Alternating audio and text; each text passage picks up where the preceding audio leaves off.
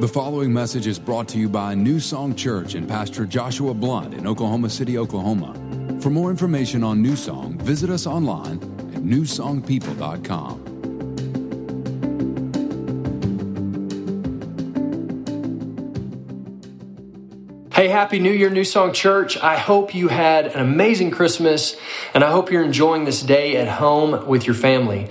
Obviously, we are not together as a church family today, but let me just encourage you. We really tried as much as we could to resource you with things that would help you to not only receive ministry for yourself, but would also empower you to do ministry today for your kids. So on this page, there's some lessons for your kids, whatever age they're at. Download those and then go over those with your kids. And let me just encourage you to own those lessons. Have fun with them. Make it a ton of fun. And realize this, today you get to be your kids' children's pastor. So have a good time with that. Also, just a reminder, next week we're kicking off our new series called It Is Written. And we're starting this year off focusing on being in God's Word. I believe the word that God is saying to us as a church is this: 2018 can be the best year of our life if it is the best year in the Word you've ever had in your life. So we want to help you to get into the Word like never before. So to go along with this, next week, next Sunday, we're starting our 21 days of prayer and fasting. And we have created a great devotional that I think is really going to help you study the Word and dig into the Word like you never have before, so that you can put the Word in front of your year this year. So make sure you're back with us next week and be thinking and praying about what you feel like God is calling you to fast over the next 21 days. All right, so today we are going to look at a story of a guy in the Bible that was a major difference maker in the world around him. Nehemiah is his name. And if you have your Bible, turn to the book of Nehemiah chapter 1. And we're looking at this story because I believe that God is calling each of us, every one of us, to be difference makers in 2018. I believe that inside of every one of you is a desire to make a difference. You not to just kind of go through life, treading water and just trying to get by, but to really impact the world around you in a significant, real way. I don't know about you, but for me personally, I know for me, I don't want to just kind of live and die and that be the end of it. I want to feel like the world has become just a little bit more like God, the way God wants it to be, because I have been alive in this world. So that's why I want to look at this story today, the story of Nehemiah. Now, let me give you a little bit of history as we jump into this morning. The people of Israel have been defeated, and most of them have been carried off into exile to this place called Babylon. And this story takes place about 150 years after that original exile took place, and about 600 years before the birth of Jesus Christ. So it kind of gives you an idea where we're at here. Now, Nehemiah was a descendant of the people who had been carried off into exile. And now he is serving in the Persian government as the cupbearer to the king of Persia. So it's his job to taste the food and the drink of the king before the food is presented to the king, not to like make sure it's tastes good and it's up to the standard, but really to make sure that it's not poisoned. Now, maybe you're wondering, why would anybody apply for this job? That does not sound like a job that you would want to have. If you have that job, a good day means you're still alive at the end of the day, and it just doesn't sound like a whole lot of fun. But in reality, a cupbearer is more than just a butler or a dude that was just tasting food to see if it would make the king croak. He was actually someone the king trusted, someone who had a lot of access to the king and really had a good deal of power behind him. So Nehemiah is doing pretty good for himself, and he was well connected to the king, and he was on a very successful career path. So at the beginning of the story, we see Nehemiah asking the people who are returning to Jerusalem about the status of what they saw. So this is a group of people that have been to Jerusalem. They saw what's happening in Jerusalem. Nehemiah's never been there, and they're reporting to him on the status of what's going on, right? So this is Nehemiah chapter 1, starting verse 3, it says this: "They said to me, things are not going well for those who return from the province of Judah. They are in great trouble and disgrace. The walls of Jerusalem have been torn down, and the gates have been destroyed by fire." So the walls are torn down, the gates are destroyed. There's no real protection for this city. "When I," and this is Nehemiah talking, "when I heard this, I sat down and wept. In fact, for days I mourned, fasted, and prayed to the God of heaven." Now, you may be hearing this right now, and you're kind of wondering, like, what was the big deal here? It kind of reminds me of this. My parents grew up in this little town in West Texas called Cress. And Cress is kind of like, if you've ever seen the movie Cars, Cress was kind of like Radiator Springs. At one point, the main road, the main highway went through this town that they grew up in. But then there was this new highway built, and when that highway was built, it bypassed their town. So now people didn't go through that town anymore. And because of that, the town just began to dry up and die. And now, so from time to time, I'll go back and I'll visit like my grandma who lives in that area, and some of my cousins and family members. We'll go back and visit them, and we'll go back and kind of check out where my parents grew up. And when you go there, the town is just, it's like a ghost town. Like the buildings are falling apart. There's no businesses there. I mean, it's literally like Radiator Springs. Now, when I go there with my family, I don't find myself like weeping and crying and so sad because their town is falling apart. Like I could care less. So why is it that Nehemiah cares? Well, the temple, the place that housed the presence of God, was in the city of Jerusalem. And the temple, because the city now has no walls around it, it's under constant attack. It's being ransacked, and it's being looted, and so on. So because of this, there was no real appropriate place for God to dwell among his people. And that's why in verse 4, it says, when Nehemiah heard these things, he sat down and wept. This news broke his heart.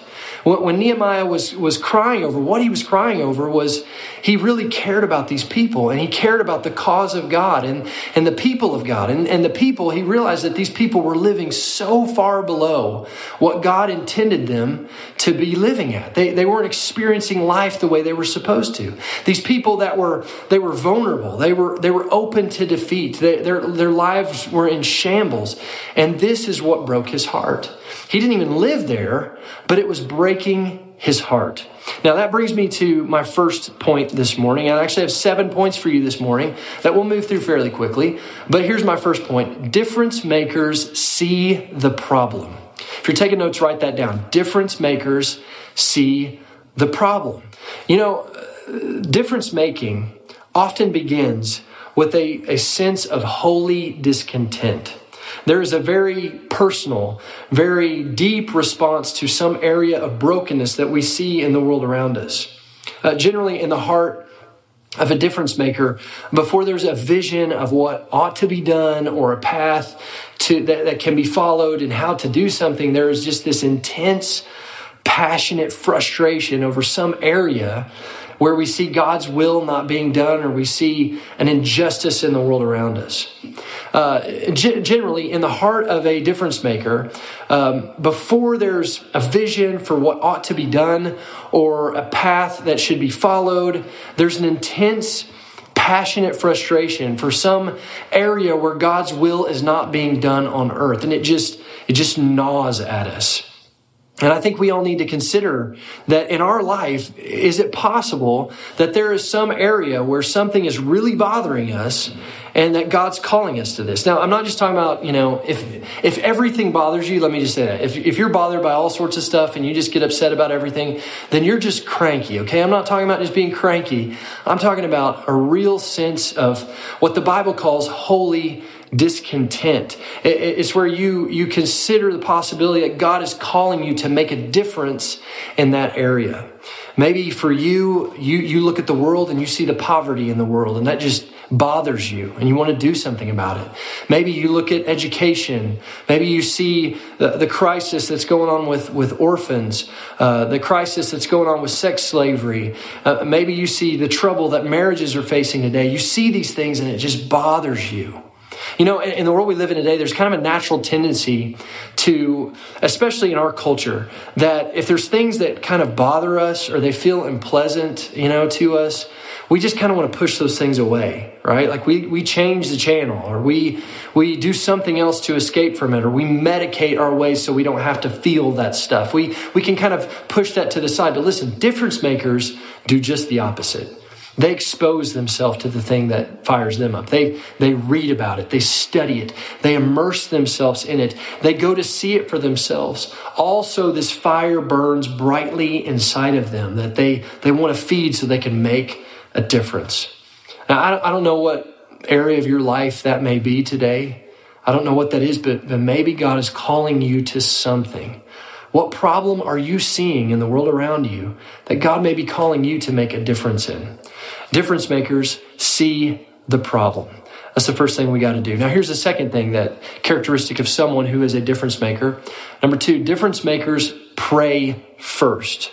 If you read through the book of Nehemiah, most of the first chapter is a fabulous prayer where Nehemiah pours out his heart before God, and he does this mourning and fasting and praying, not just for like a day, not just for a couple of weeks. It was actually 4 months that he spent praying and fasting. For 4 months, he pours out his heart to God every day. For 4 months, he's seeing the problem. He's thinking about the problem, but he doesn't do anything about the problem other than pray. There's an old quote that I love by a guy named Oswald Chambers that says, "Prayer does not equip us for greater works. Prayer is the greater work." See, we cannot underestimate the power of prayer in our life. And yet, very often I see that people struggle with prayer. And I've struggled with it myself. Why? And I think one of the biggest reasons why is because so often in prayer, we pray and we don't feel anything. Sometimes we don't see anything right away. And so because of that, we kind of fall into this danger of, if we're not careful, we can begin to allow emotions, we allow our senses to get in the way, and they sway us from doing it. And we begin to question, does this really matter? Is this really necessary? Is this working? Am I wasting my time? Is this really making a difference? Well, James 5:16 says this. It says, the prayer of a righteous person is powerful and effective. Listen, prayer matters. It's powerful. When we pray, coincidences happen. Godly coincidences happen. When we pray, there are doors that open for us. There are doors that close for us. And listen, sometimes closed doors are really an answer to prayer that you need. When we pray, things change. But most importantly, here's what I found. When we pray, we change. I think a huge part of prayer is in not just what it does for us, but what it does in us. It changes the way we see things. Through prayer, we see the world differently. Even in the most menial and trivial daily tasks of our life, we start to see a greater purpose in some of the things that we do when we put prayer in front of them. And prayer helps us to see God's plan and learn from God how we can better fit into his plan. Difference making always starts with God, and the language of God is prayer. And so Nehemiah spends 4 months just praying because difference makers pray first. Now, here's the third characteristic of someone who is a difference maker. Difference makers step out in faith. Difference makers step out in faith. The next thing that we see Nehemiah doing is he steps out in faith. He goes to see the king. The king is named Artaxerxes. He goes to see him, and he brings this matter before him. Now, it's important that you understand that this was a really big deal. One of the reasons why Jerusalem is in ruins that it's in is because of this king. He had issued this edict that said that there would be no more building in Jerusalem.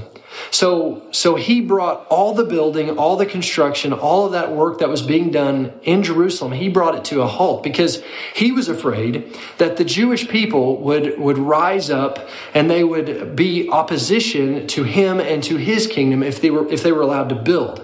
So now Nehemiah is going to him. He's going to him and he's trying to convince him to change foreign policy that he had created.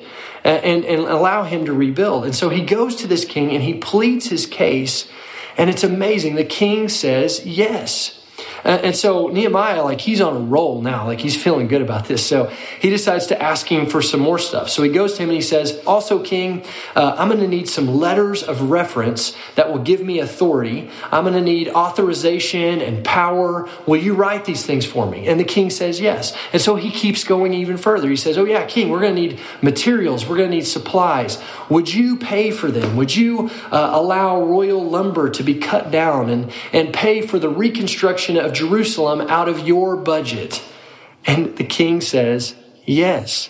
It's amazing. And this shows amazing faith on Nehemiah's part. You got to realize, this was back in the day when simply upsetting the king's mojo was enough to get your head lopped off. But Nehemiah keeps pushing, and the king goes with it. And you know what this shows me? It shows me this, that one person who is wholly devoted to a cause bigger than themselves is really hard to resist. Now, something else I think we see here is, remember, Nehemiah was the king's cupbearer. He had a really cushy job. And all his friends were out working in the field. They were working hard. They were sweating. And he's inside and he's sipping, from the king's table and eating fruit platters and food platters from the king. I mean, it was an easy job, and he had to risk losing that. Beyond losing his life, he's risking losing this cushy job that he has. He's got to step out of his comfort zone, step out of what he knew. And I'm sure during this time, he was asking himself, do I have the ability to do this? I've never led people like this before. I've never built a wall before. But he stepped out in faith and he said, Lord, use me. Use me however you want to use me. And this is the word that I believe that God is putting on our hearts for New Song this year. I want to call you out a little bit today. I want to call you out to take some steps, to be willing to step out in faith in the spiritual journey that God's calling you to. We have to step out of maybe for you, stepping out into what God has for you means putting your past behind you, stepping out of your past, stepping out of things that you've known from the past, from old habits, old problems, stepping out of that and into what God says, and putting those things behind you so you can let God begin to do a new work in you and you can hold on to the destiny that he's got in front of you. I'm going to lay hold of the purposes that God has for me this year. I'm going to step out in faith and into everything that he has for me. That needs to be the cry of your heart. Nehemiah couldn't do what he was called to do in the palace. He had to step out. And if we're going to do what God is calling us to do, we need to follow his lead and step out in faith. So here's the fourth characteristic of someone who's a difference maker, right? Take notes, write this down. Difference makers step up and fight. As we look at Nehemiah, another thing that we see in his life is that he, from the very beginning, he's got a fight on his hands. In fact, in Nehemiah chapter 2, we see him making his way to Jerusalem. And as he's going, he's rallying the people to start building the walls. But right from the beginning of chapter 2, we see that Nehemiah is met with this opposition. He's got people that don't want him doing what he's getting ready to do. They don't want these walls being rebuilt. And they have this enemy, realize this, the walls have been down, so they've been able to ransack them and taunt them and kind of have their way with them all these years. And so they don't want to see this wall getting built up. So they come up with a plan, and they start to plot on how they're going to attack and stop this from happening. And the people of Israel kind of find out about it, and they're nervous and they're scared, and they don't, they're not sure how this is going to work out. And Nehemiah, this is his response to that. Nehemiah chapter 4, verse 14 says this: Then as I looked at the situation, I called together the nobles and the rest of the people and said to them, don't be afraid of the enemy. Remember the Lord. And that's something that we all need to do when we're facing tough times. Remember the Lord, who is great and glorious, and fight for your brothers and sons and daughters and your wives and your homes. As you and I step up to lay a hold of the things that God has for us, that he's destined for us to be a part of. As we step out to build the ways of God in our own lives and in the lives of our families and our friends, we need to remember and we need to expect that there is going to be some opposition. There's going to be a fight. You need to expect a battle. Expect that there's going to be something coming against you trying to stop you. Because there's a reason why. Think about it. There's a reason why the walls of Jerusalem had gone down to begin with. Someone attacked them. And there's a reason why they have not been built up yet, because someone was keeping them from being built back up. In the same way, we deal with that in our own lives. We have a real enemy that doesn't want us building our lives on the principles of God's word. He wants to take those broken areas of our life, and he doesn't want those being fixed and rebuilt. He wants to keep those destroyed and knocked down. He's the reason that we have those areas, and he wants to keep them down. The enemy knows that if he can just keep your heart ever so complacent when it comes to the things of God, if he can just keep you slightly consumed with the things of this world where you're not really going after the things of God, he can keep you ineffective, and he can keep you from being a threat to his kingdom. So we have to be on guard against that. Jesus said this in John 10:10. He said, the thief, which is talking about the devil, Satan, says the thief's purpose is to steal and to kill and to destroy. My purpose is to give them a rich and satisfying life. There's an enemy, and he's out to get you, and he wants to rob things from you. He wants to kill you. He wants to destroy you. He wants to leave you in ruin.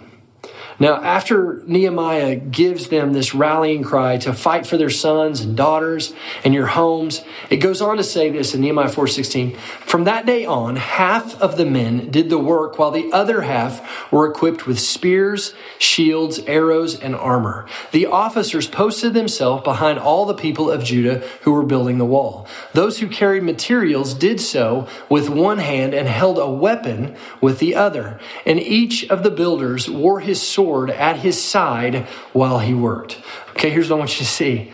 They were ready for a fight. They were ready for an attack. They were on the alert. They had their armor on. They had their swords ready and drawn. They had their spears with them. They were ready to fight. And listen, the same has to be true for us. We have a real enemy who really hates us and wants to attack us and destroy us. And we need to be suited up and ready for the fight. Ephesians 6:10 and 11 says this. It says that we're to be strong in the Lord and the power of his might. We're strong in his might, his power. Verse 11 says, put on the whole armor of God so that you may be able to stand against all the strategies of the devil. Every day as a Christian, we got to suit up. Difference makers step up and fight. We got to suit up. We got to grab our sword. We got to grab our spears. We got to be prepared for a fight because our enemy is going to bring one to us. So get ready for it. Here's number 5. Difference makers stay on track. Difference makers stay on track. The next thing that we see that we need to learn from the story of Nehemiah is this. Don't get off track. Don't forget what you're fighting for. Don't forget why you're here. Don't forget what's really important. In verse 21 of Nehemiah 4, it says this, we worked early and late from sunrise to sunset, and half of the men were always on guard. I also told everyone living outside the walls to stay in Jerusalem. That way, they and their servants could help with the guard duty at night and work during the day.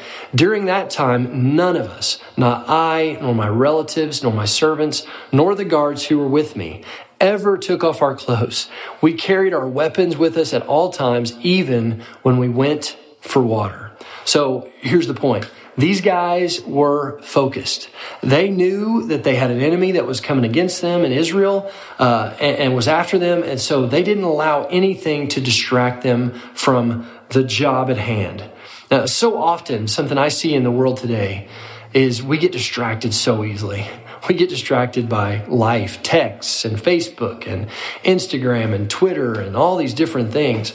Satan wants to distract us. In fact, I would say this. I think another title for Satan could easily be the distractor, because he's a master at this. He's a master at keeping Christians distracted, because if he can keep us distracted, he can keep us from the plan of God and what God wants to do with us. I even seen this, and I think this is a dilemma we see a lot of times with younger people, is we get distracted by time. Here's what I mean. The distraction that we have is that we feel like we've got all the time in the world. We can kind of do things however we want to because we've got all the time in the world. Well, let me just ask you something. Who told you that? Because that's not what the Bible says. The Bible says this in Psalm 39, verse 4. It says, Lord, remind me how brief my time on earth will be. Remind me that my days are numbered, how fleeting my life is. The Bible says that our life is like a vapor. Listen, you don't have all the time in the world. Your days are numbered. And the enemy wants to distract you so that you waste your days and you waste those days that you have, missing out on what God wants to do in you and through you. So if we're going to be difference makers, we need to stay on track. We got to make sure that we're not getting distracted by the things of this world, that we're staying focused on the job and the task at hand. Here's the sixth characteristic of someone who is a difference maker. Difference makers, number six, difference makers don't go alone. Difference makers don't go at it alone. Realize this, God created man in his image. And his image is the image of plural. See, God is the Father, the Son, and the Holy Spirit. He is three persons in one. And he created us from that image. So as people, we operate at our best when we are functioning as a team and we are functioning in that image. When we operate according to that, we walk in dominion. When we are working with other people, walking with other people in our marriages, but also within the marriage to the bride of Christ, which is the church. In fact, the Bible says this. It says that one person can put 1,000 to flight, but that two can put 10,000 to flight. So here's the idea. According to Scripture, two people operating together in faith are 10 times more powerful than just one person alone. You know, as I think about the future of New Song, I look at what God's done to this point, and I think about what's in store for us, what's out there for us. I believe that God has called this church to be a movement, that God wants to use us as a people to bring radical transformation to this city, to this area, to this region, to this world for Jesus Christ. And when I say that, I'm not talking about just moderate change. I'm talking about deep-hearted life change, culture change, generational change, a transformation that takes place in this city and in this world that is felt, that makes a real difference. That's what we see happening in the life of Nehemiah. He turned the heart of a group of people back to God. Because of his obedience, a group of people that were devastated and in ruin were turned back to God. If you go on and read the story of Nehemiah, if you fast forward into Nehemiah chapter 8, you see that after the walls are built, after they get reestablished the temple, it says that the people turned back to God and they praised God. And it says that they worshiped the Lord with their faces on the ground. And in chapter 9, it says that they were fasting and they were repenting of their sins. Because one man said, let's build this thing. Let's reestablish God in this nation of people. Because of that, people turned back to him. But listen, really, it wasn't just one man, was it? It was a lot of people. It wasn't just Nehemiah, because listen, difference makers don't go alone. And Nehemiah wasn't doing this on his own. In fact, in Nehemiah chapter 3, we read one of these chapters that we often skip over because it's one of these chapters that we just have a bunch of names that we can't really pronounce.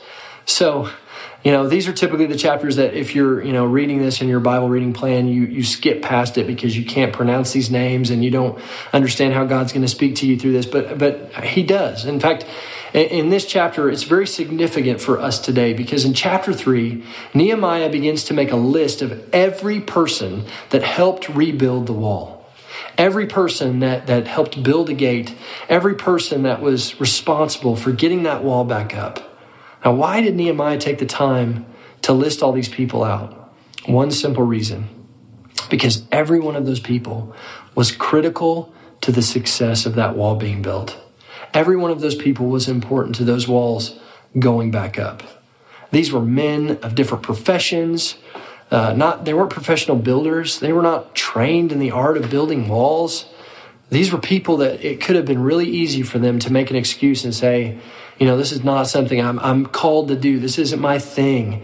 But they didn't do that. They jumped in and they did the work. And they fortified Jerusalem. Even though many of them would not be considered qualified or able, but here's what they were. They were available. And that leads us to point number 7. Difference makers are available. Difference makers are available. One of the greatest things that we have to offer people and that we have to offer God is not our ability, but it's our availability. And realize this, there are people in this city that God has called us to make a difference in their lives. And to be honest with you, I don't exactly know how it's going to work, how God's going to do it. I don't know what that'll look like, but I know that it comes from us being available. That all we have to do is be available. All we have to do is allow God to work through our availability. You see, I believe that the most important ability in the work of the Lord in your life is availability. The walls of Jerusalem were rebuilt because people were available to help. See, God, He's not looking for perfect people. He's just looking for available people. That's all He needs.